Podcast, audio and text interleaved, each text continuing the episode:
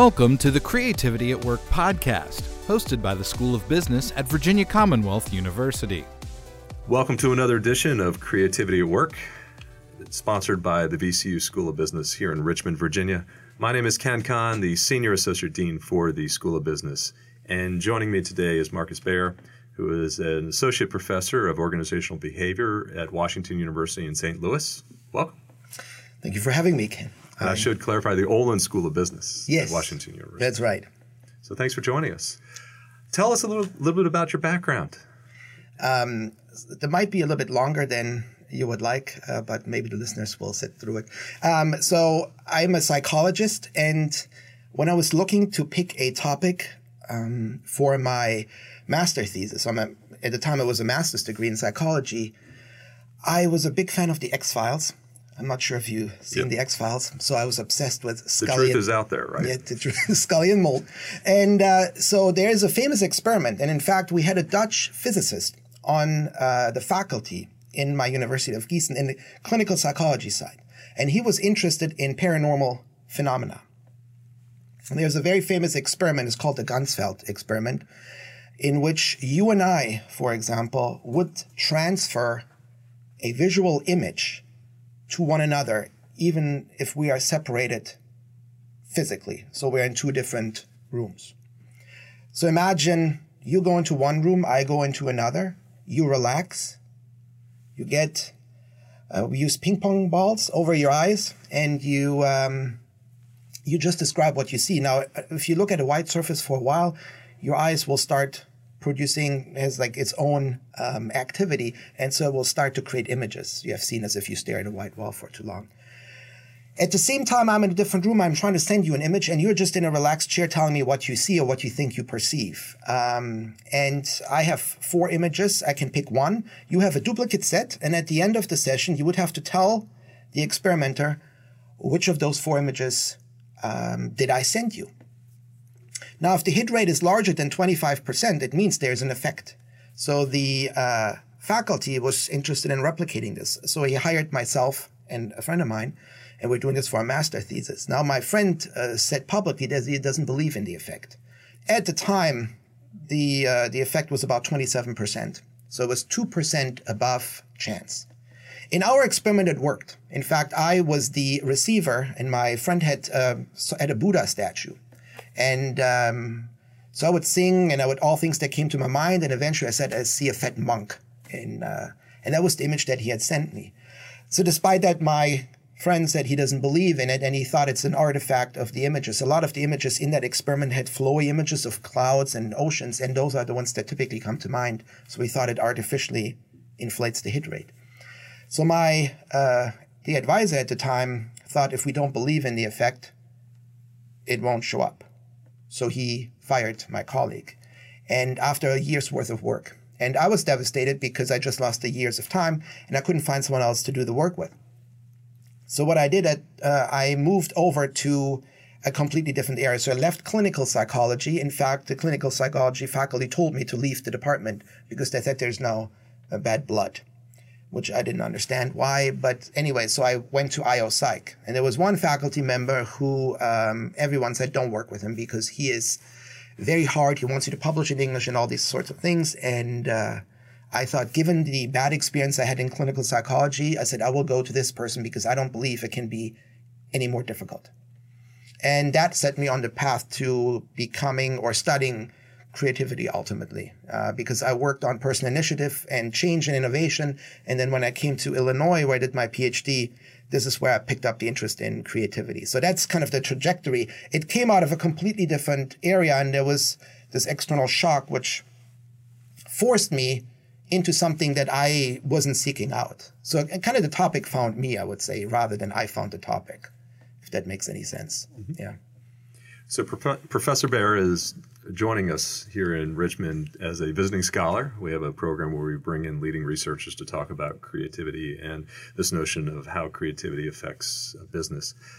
Can you talk a little bit about your research and what are some of your findings? So I study creativity pretty broadly, and uh, what I've learned is that Many people do endorse creativity in the abstract. Uh, so this is one commonality also in the classroom that people all are in favor of creative ideas, but very few people are willing to tolerate the process that goes into producing those ideas and uh, tolerate the outcome as well. And you see this also in the publication process, which ends up producing work that is pretty incremental uh, by the very design of the systems that we have created. Uh, for example, some of my early work found that time pressure uh, which many people believe forces you to do your best work, is not very useful for creativity. It turns out some pressure is good, um, but having too much pressure when you're trying to do creative work is counterproductive uh, because it forces you. That's the um, assumption that we make, and that's kind of like what we uh, found in the data, is that you end up doing the same type of work um, because that's the most likely to get done in time. And so people, I think I talked this morning to um, Alex about this, that people mistake oftentimes goal progress and getting work done, quantity of effort for quality. So they may say, I get a lot of work done under time pressure, but they don't really consider the quality of that effort, whether or not it's creative. Another finding that I um, observed is that people believe competition between teams is a good thing. So I studied um, teams that were working under competitive conditions, trying to obtain an incentive. So we uh, uh, varied the incentive size. And uh, we also varied who was in the team. So would men and women respond differently to being pitted against one another? And what we found is that from a creative standpoint, for men, incentives that pit teams against one another work pretty well as expected. Uh, for women, we found the opposite effect. They were most creative, and in fact, more creative than teams composed of men when there was no competition between teams at all. Um, and their creativity declined as competition increased. So, at, under competitive circumstances, it turned out that uh, teams of men were much more creative. Under non-competitive circumstances, it turned out that teams of women were more creative. Which resonates with work on um, uh, group intelligent, which had found that oftentimes the percentage of women in a team corresponds or is reflective of a construct that's called group uh, intelligence, partly because women communicate differently. Um, so they're more collaborative in nature, and we see some of that. So, oftentimes, the same incentives or mechanisms that we believe produce a lot of work, uh, a lot of work of the same nature, they do not work the same way uh, for creative work or for all individuals. Uh, so we do find some differences between men and women. Uh, men and women. Um, we find some differences in terms of the functionality of an incentive or time pressure, for example. Um, I found the same effects for rewards mostly what you uh, what I find, and I think this is consistent with previous research, is that people who enjoy what they're doing and not mess around too much uh, with anything other than the work itself, that is what is a good way of approaching creative work. So there has to be some interest in the nature of the work, meaning, challenge, being able to make progress, knowing what should be perhaps uh, the outcome. Uh, and all that makes it more likely that people give uh, produce good ideas and then we don't have to mess around with incentive structure, compensation, measurement of performance, and all. I think that's very difficult when it comes to creative work, if that makes any sense. Definitely. So, based on the research you've done, and you were actually here this morning talking to some managers, what are some recommendations that you would have for managers with regards to creativity at work? That's a very good question. Um, the first one is that people desire this, but they have a tough time tolerating the process of creativity. And there is a study that showed this quite nicely, even in uh, among students. So if you're a teacher and you ask teachers what they desire in students at the beginning of the semester, for example, they say, "I love students who question me, right? Who are nonconformist, who ask a lot of question, assumptions, and so forth, and test those assumptions." But then you look at who does good in that classroom, and it's oftentimes the kids that are most conformist. So it is very difficult to say, but there's a difference between people saying, I, I enjoy creativity, and even with good intentions, they have a tough time end up liking people who do question the norms, who do push, right? Who are not satisfied, who do have to maintain uncertainty because creativity is ultimately uncertain. So, you know, have a good idea and you may not know it's good for a while. So you have to tolerate that process of not knowing and of supporting people nevertheless.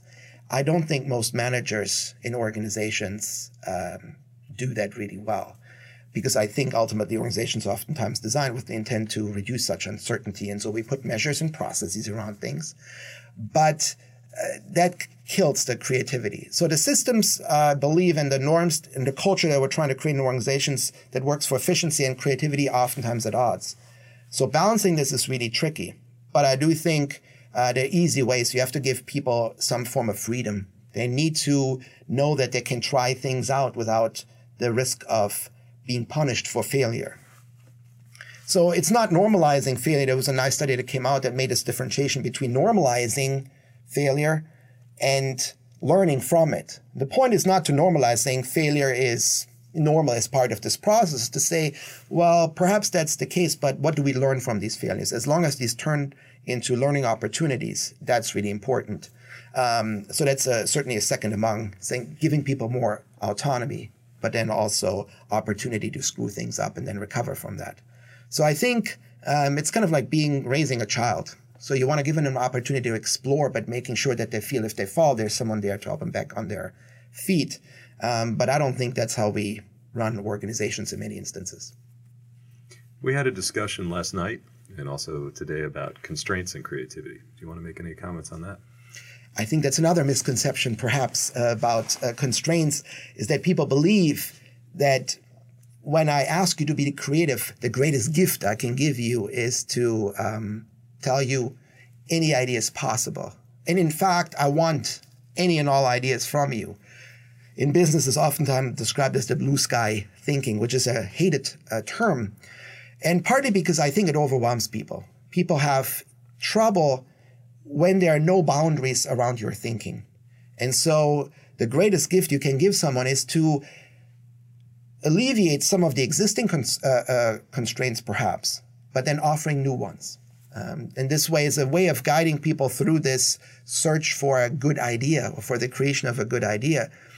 People are not trained to do that because very few people train creativity. In organizations, we already talked about that. There's a constant battle between creativity and efficiency, and efficiency typically wins out, I believe. And so creativity is where one of the few uh, skills where we believe people have an innate ability and they can exercise it given the right conditions. Uh, and oftentimes then people, managers give very little thought. So I do believe uh, a constraint can be quite helpful. To say there's one thing I would not like you to do so let's say I gave this example earlier, there's dog food, and you would say, what if the most prominent ingredient that we have in our dog food is no longer available, right? Because we would run out of it or it would be unavailable for any other reason. How else would we produce it? That can steer you in a very novel direction. It is uh, very different from saying, what would the dog food of the future look like? Um, and I believe it's much difficult, much more difficult for people to answer the latter question than the former. Uh, so I think that's a constraint can be a gift. Not too many constraints because then it becomes indeed constraining. Yeah.